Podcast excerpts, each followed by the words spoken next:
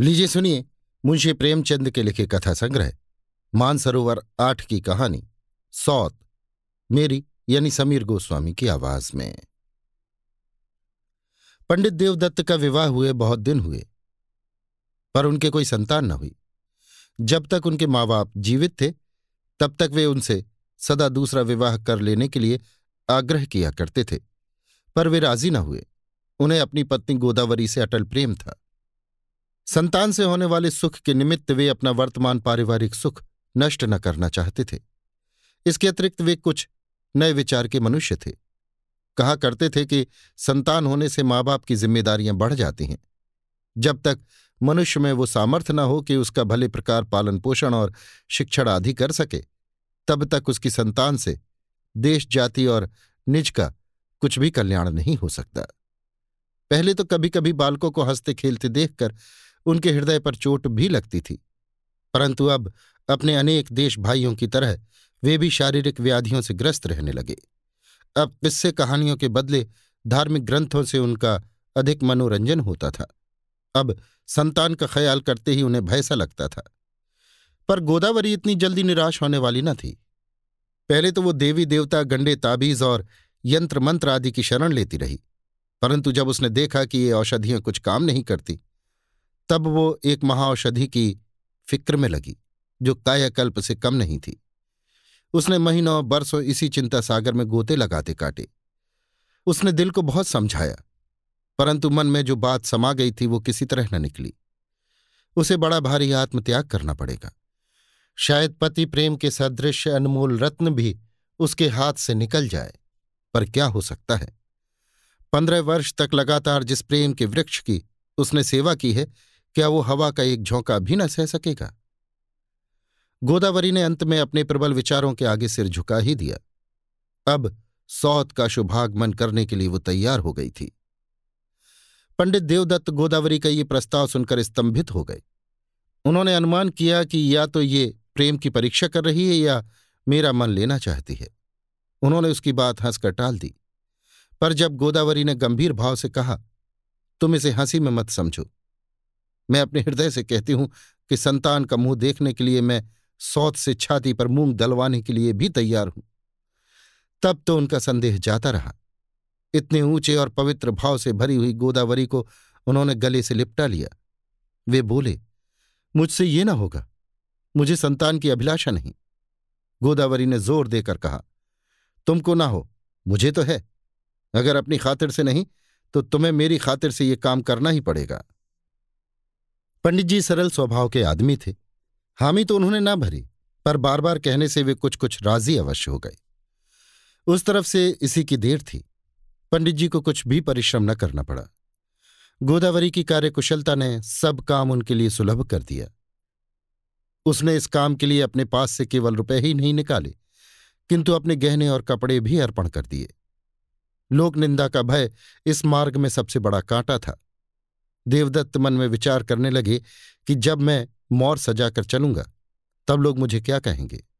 मेरे दफ्तर के मित्र मेरी हँसी उड़ाएँगे और मुस्कुराते हुए कटाक्षों से मेरी ओर देखेंगे। वे उनके कटाक्ष छुरी से भी ज़्यादा तेज होंगे। उस समय मैं क्या करूँगा? गोदावरी ने गाँव में जाकर इस कार्य को आरंभ कर दिया और इसे निर्विघ्न समाप्त भी कर डाला। नई बहू घर में आ गई। उस समय गोदावरी ऐसी प्रसन्न हुई, मानो वो बेटे का ब्याह कर लाई हो। वो खूब गाती बजाती रही। उसे क्या मालूम था कि शीघ्र ही उसे इस गाने के बदले रोना पड़ेगा। कई मास बीत गए। गोदावरी अपनी सौत पर इस तरह शासन करती थी। मानो वो उसकी सास हो। तथापि वो ये बात कदापि न भूलती थी कि मैं वास्तव में उसकी सास नहीं हूँ। उधर गोमती को अपनी स्थिति का पूरा ख्याल रहता था। इसी कारण सास के शासन की तरह कठोर न रहने पर भी गोदावरी का शासन उसे अप्रिय होता था। उसे अपनी छोटी मोटी जरूरतों के लिए भी गोदावरी से कहते संकोच होता था। कुछ दिनों बाद गोदावरी के स्वभाव में एक विशेष परिवर्तन दिखाई देने लगा। वो पंडित जी को घर में आते जाते बड़ी तीव्र दृष्टि से देखने लगी। उसकी स्वाभाविक गंभीरता अब मानुलोप सी हो गई। जरा सी बात भी उसके पेट में नहीं पचती जब पंडित जी दफ्तर से आते, तब गोदावरी उनके पास घंटों बैठी, गोमती का वृतांत सुनाया करती। वृतांत कथन में बहुत सी ऐसी छोटी मोटी बातें भी होती थीं कि जब कथा समाप्त होती, तब पंडित जी के हृदय से बोझ सा उतर जाता। गोदावरी क्यों इतनी मृदुभाषणी हो गई थी? इसका कारण समझना मुश्किल है। शायद अब वो गोमती से डरती थी। उसके सौंदर्य से, उसके जीवन से, उसके लज्जायुक्त नेत्रों से शायद वो अपने को पराभूत समझती। बाँध को तोड़कर वो पानी की धारा को मिट्टी के ढेलों से रोकना चाहती थी। एक दिन गोदावरी ने गोमती से मीठा चावल पकाने को कहा। शायद वो रक्षाबंधन का दिन था। गोमती ने कहा, शक्कर नहीं है। गोदावरी ये सुनते ही विस्मित हो उठी। उतनी शक्कर इतनी जल्दी कैसे उठ गई? जिसे छाती फाड़कर कमाना पड़ता है, उसे अखरता है। खाने वाले क्या जाने? जब पंडित जी दफ्तर से आए, तब ये जरा सी बात बड़ा विस्तृत रूप धारण करके उनके कानों में पहुँची। थोड़ी देर के लिए पंडित जी के दिल में भी ये शंका हुई कि गोमती को कहीं भस्मक रोग तो नहीं हो गया। ऐसी घटना एक बार फिर हुई। पंडित जी को बवासीर की शिकायत थी। लाल मिर्च वो बिल्कुल न खाते थे। गोदावरी जब रसोई बनाती थी, तब वो लाल मिर्च रसोई घर में लाती ही न थी। गोमती ने एक दिन दाल में मसाले के साथ थोड़ी सी लाल मिर्च भी डाल दी। पंडित जी ने दाल कम खाई। गोदावरी गोमती के पीछे पड़ गई। ऐठ कर वो बोली, ऐसी जीव जल क्यों नहीं जाती? पंडित जी बड़े ही सीधे आदमी थे। दफ्तर से आए, खाना खाया, पढ़कर सो रहे। वे एक साप्ताहिक पत्र मंगाते थे। उसे कभी कभी महीनों खोलने की नौबत न आती थी। जिस काम में जरा भी कष्ट या परिश्रम होता, उससे वे कोसों दूर भागते थे। कभी उनके दफ्तर में थिएटर के पास मुफ़्त मिला करते थे, पर पंडित जी उनसे कभी काम नहीं लेते और ही लोग उनसे मांग ले जाया करते। रामलीला या कोई मेला तो उन्होंने शायद नौकरी के बाद फिर कभी देखा ही नहीं। गोदावरी उनकी प्रकृति का परिचय अच्छी तरह पा चुकी थी। पंडित जी भी प्रत्येक विषय में गोदावरी के मतानुसार चलने में अपनी कुशल समझते थे। पर यह रुई सी मुलायम वस्तु भी दबकर कठोर हो जाती है। पंडित जी को ये आठों पहर की चह चह असहसी प्रतीत होती। कभी कभी मन में झुंझलाने भी लगते। इच्छा शक्ति जो इतने दिनों तक बेकार पड़ी रहने से निर्बल सी हो गई थी, अब कुछ सजीव सी होने लगी। पंडित जी ये मानते थे कि गोदावरी ने सौत को घर लाने में बड़ा भारी त्याग किया है। उसका ये त्याग अलौकिक कहा जा सकता है। परंतु उसके त्याग का भार जो कुछ है, वो मुझ पर है। गोमती पर उसका क्या एहसान? यहाँ उसे कौन सा सुख है, जिसके लिए वो फटकार पर फटकार सहे? पति मिला है, वो बूढ़ा और सदा रोगी। घर मिला है, वो ऐसा कि अगर नौकरी छूट जाए तो कल चूल्हा न जले। इस दशा में गोदावरी का ये स्नेह रहित बर्ताव ने बहुत अनुचित मालूम होता। गोदावरी की दृष्टि इतनी स्थूल न थी कि उसे पंडित जी के मन के भाव नज़र न आवे। उनके मन में जो विचार उत्पन्न होते, वे सब गोदावरी को उनके मुख पर अंकित से दिखाई पड़ते।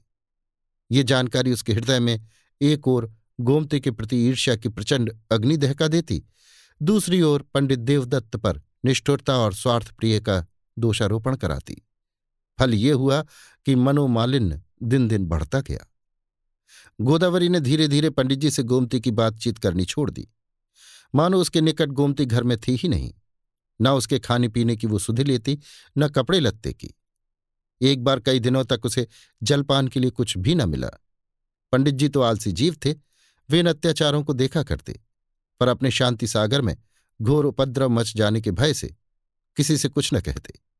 तथापि पिछले न्याय ने उनकी महती सहन शक्ति को भी मथ डाला। एक दिन उन्होंने गोदावरी से डरते डरते कहा, क्या आजकल जलपान के लिए मिठाई विठाई नहीं आती? गोदावरी ने क्रुद्ध होकर जवाब दिया, तुम लाते ही नहीं। तो आए कहाँ से? मेरे कोई नौकर बैठा है? देवदत्त को गोदावरी की ये कठोर वचन तीर से लगे। आज तक गोदावरी ने उनसे ऐसी रोषपूर्ण बात कभी न की थी। वे बोले, धीरे बोलो, झुंझलाने की तो कोई बात नहीं है। गोदावरी ने आँखें नीची करके कहा, मुझे तो जैसा आता है वैसी बोलती हूँ। दूसरों की सी मधुर बोली कहाँ से लाऊं? देवदत्त ने जरा गर्म होकर कहा, आजकल तुम्हारे मिजाज का कुछ रंग ही मालूम नहीं होता। बात बात पर उलझती रहती हो। गोदावरी का चेहरा क्रोधाग्नि से लाल हो गया। वो बैठी थी, खड़ी हो गई। उसके होंठ फड़कने लगे। वो बोली, मेरी कोई बात अब तुमको क्यों अच्छी लगेगी? अब मैं सिर से पैर तक दोषों से भरी हुई हूँ। अब और लोग तुम्हारे मन का काम करेंगे। मुझसे नहीं हो सकता। ये लो संदूक की कुंजी। अपने रुपए पैसे संभालो, ये रोज रोज की झंझट मेरे मान की नहीं। जब तक निभा, निभाया, अब नहीं निभ सकता। पंडित देवदत्त मानो मूर्छित से हो गए। जिस शांति भंग का उन्हें भय था, उसने अत्यंत भयंकर रूप धारण करके घर में प्रवेश किया। वो कुछ भी न बोल सके। इस समय उनके अधिक बोलने से बात बढ़ जाने का भय था। वो बाहर चले आए और सोचने लगे कि मैंने गोदावरी के साथ कौन सा अनुचित व्यवहार किया है। उनके ध्यान में आया कि गोदावरी के हाथ से निकलकर घर का प्रबंध कैसे हो सकेगा। इस थोड़ी सी आमदनी में वो ना जाने किस प्रकार काम चलाती थी क्या क्या उपाय वो करती थी। अब न जाने नारायण कैसे पार लगावेंगे, उसे मनाना पड़ेगा और हो ही क्या सकता है। गोमती भला क्या कर सकती है, सारा बोझ मेरे ही सिर पड़ेगा। मानेगी तो पर मुश्किल से। परंतु पंडित जी की ये शुभकामनाएँ निष्फल हुईं। संदूक की कुंजी विशैली नागिन की तरह वहीं आँगन में ज्यों की त्यों तीन दिन तक पड़ी रही। किसी को उसके निकट जाने का साहस न हुआ।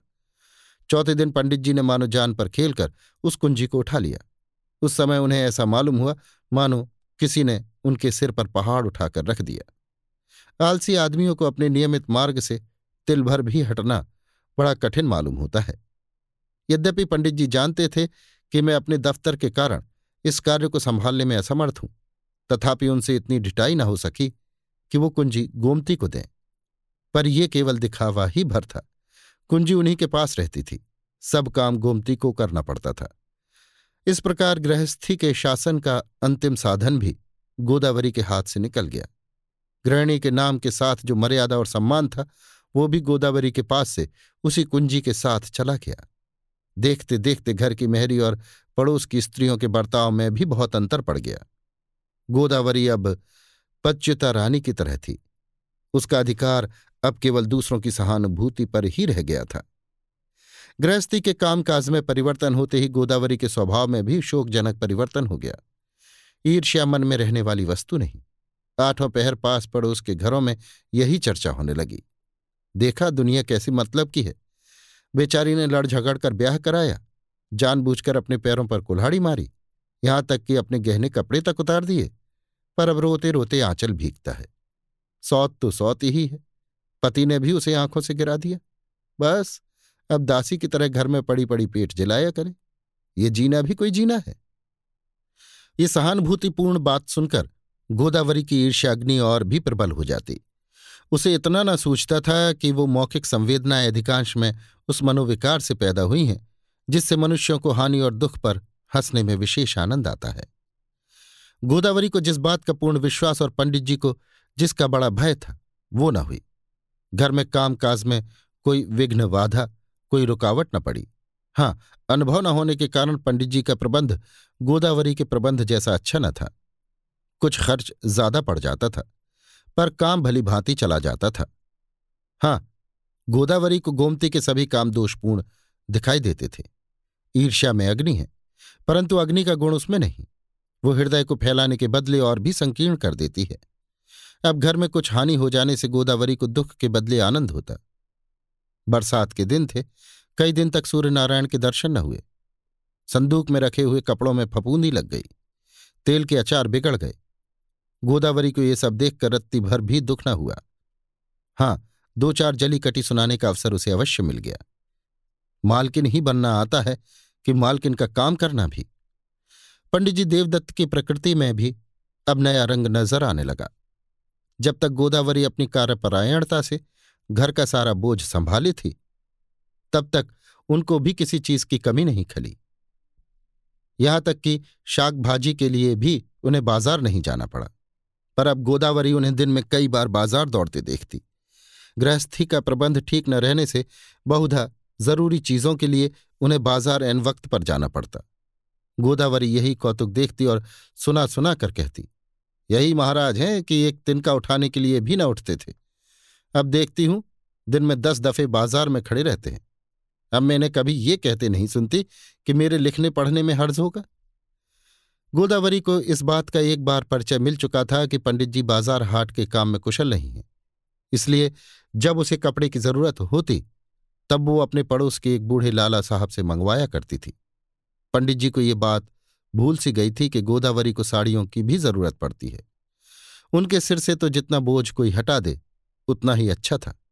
खुद वे भी वही कपड़े पहनते थे, जो गोदावरी मंगाकर उन्हें दे देती थी। पंडित जी को नए फ़ैशन और नए नमूनों से कोई प्रयोजन न था। पर अब कपड़ों के लिए भी उन्हीं को बाज़ार जाना पड़ता है। एक बार गोमती के पास साड़ियाँ न थी।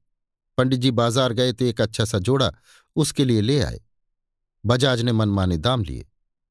उधार सौदा लाने में पंडित जी जरा भी आगा पीछा न करते थे।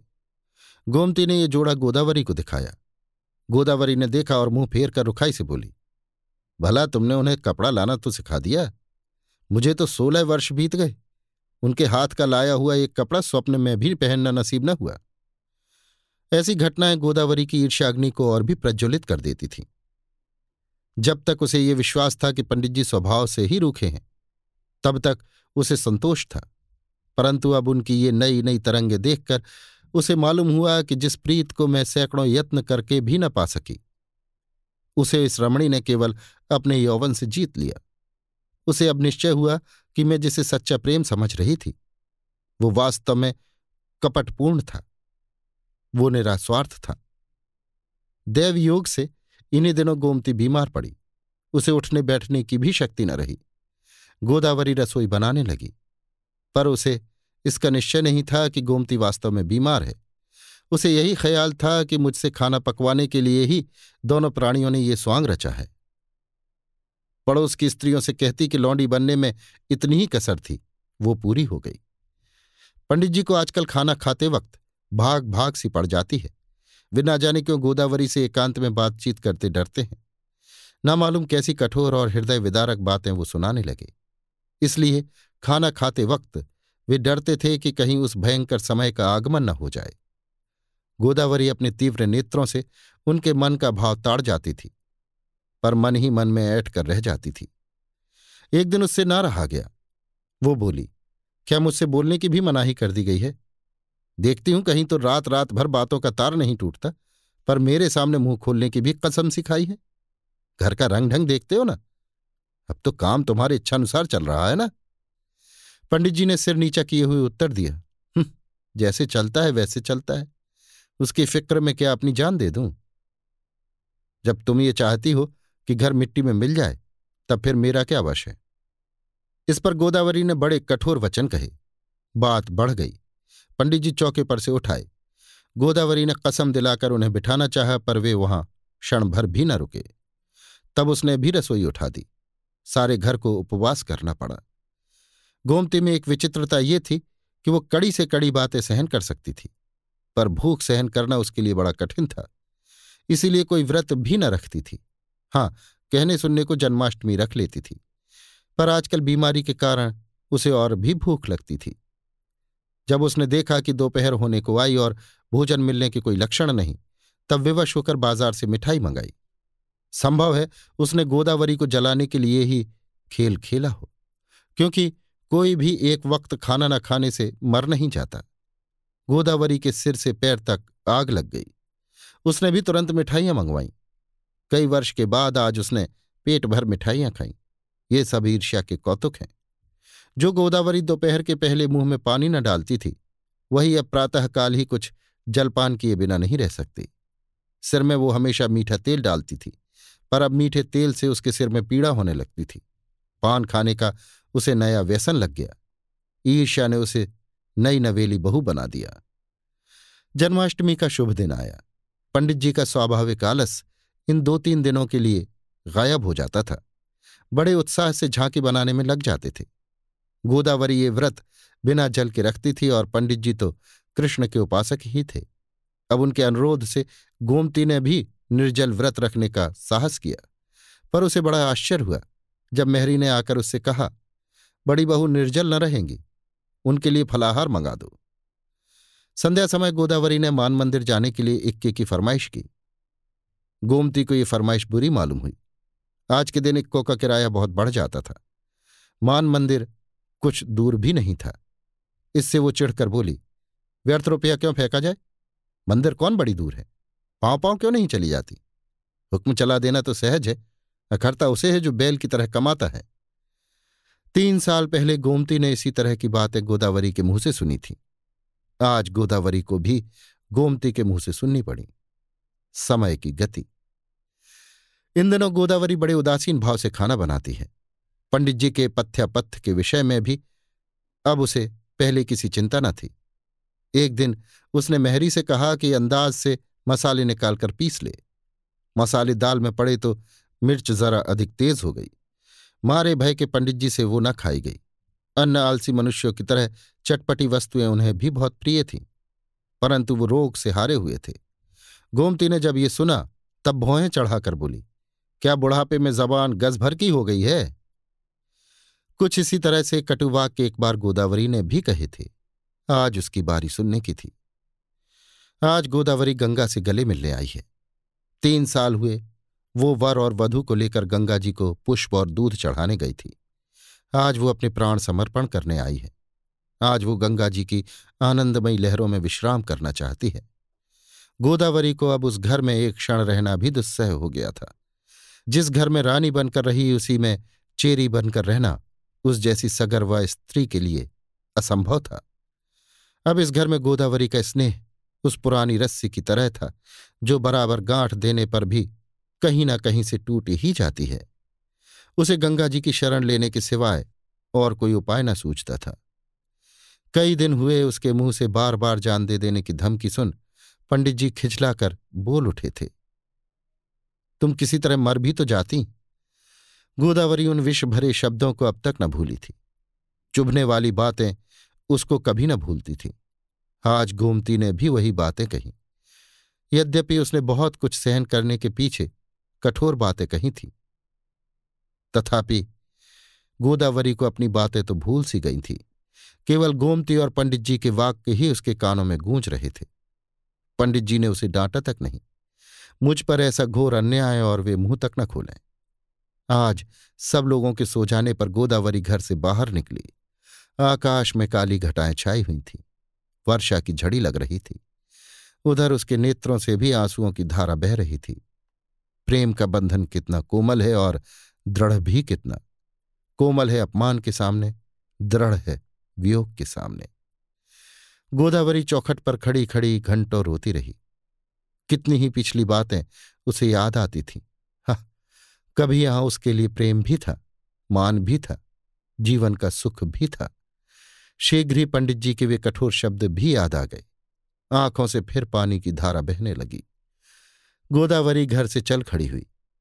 इस समय यदि पंडित देवदत्त नंगे सिर, नंगे पाँव पानी में भीगते, दौड़ते आते और गोदावरी के कंपित हाथों को पकड़कर अपने धड़कते हुए हृदय से उसे लगाकर कहते, प्रिय, इससे अधिक और उनके मुँह से कुछ भी न निकलता तो भी क्या गोदावरी अपने विचारों पर स्थिर रह सकती? कुंवार का महीना था। रात को गंगा की लहरों की गरज बड़ी भयानक मालूम होती थी। साथ ही जब बिजली तड़क जाती, तब उसकी उछलती हुई लहरें प्रकाश से उज्जवल हो जाती थी। मानो प्रकाश उन्मत्त हाथी का रूप धारण कर किलोलें कर रहा हो। जीवन संग्राम का एक विशाल दृश्य आँखों के सामने आ रहा था। गोदावरी के हृदय में भी इस समय विचार की अनेक लहरें बड़े वेग से उठती। आपस में टकराती और ऐठती हुई लोप हो जाती थी। कहाँ? अंधकार में।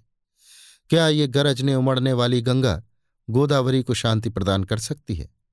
उसकी लहरों में सुधा सम मधुर ध्वनि नहीं है और न उसमें करुणा का विकास ही है। वो इस समय उद्दंडता और निर्दयता की भीषण मूर्ति धारण किए हुए है। गोदावरी किनारे बैठी क्या सोच रही थी? कौन कह सकता है? क्या अब उसे ये खटका नहीं लगा था कि पंडित देवदत्त आते ना होंगे? प्रेम का बंधन कितना मज़बूत होता है। उसी अंधकार में ईर्ष्या, निष्ठुरता और नैराश्य की सताई हुई वो अबला गंगा की गोद में गिर पड़ी। लहरें झपटी और उसे निगल गईं। सवेरा हुआ। गोदावरी घर में नहीं थी। उसकी चारपाई पर यह पत्र पड़ा हुआ था। स्वामिन, संसार में सिवाय आपके मेरा और कौन स्नेही था? मैंने अपना सर्वस्व आपके सुख की भेंट कर दिया। अब आपका सुख इसी में है कि मैं संसार से लोप हो जाऊँ। इसीलिए ये प्राण आपकी भेंट है। मुझसे जो कुछ अपराध हुए हो, क्षमा कीजिएगा। ईश्वर सदा आपको सुखी रखे। पंडित जी इस पत्र को देखते ही मूर्छित होकर गिर पड़े। गोमती रोने लगी। पर क्या वे उसके विलाप के आँसू थे? अभी आप सुन रहे थे मुंशी प्रेमचंद के लिखे कथा संग्रह, मानसरोवर आठ की कहानी, सौत, मेरी यानी समीर गोस्वामी की आवाज़ में।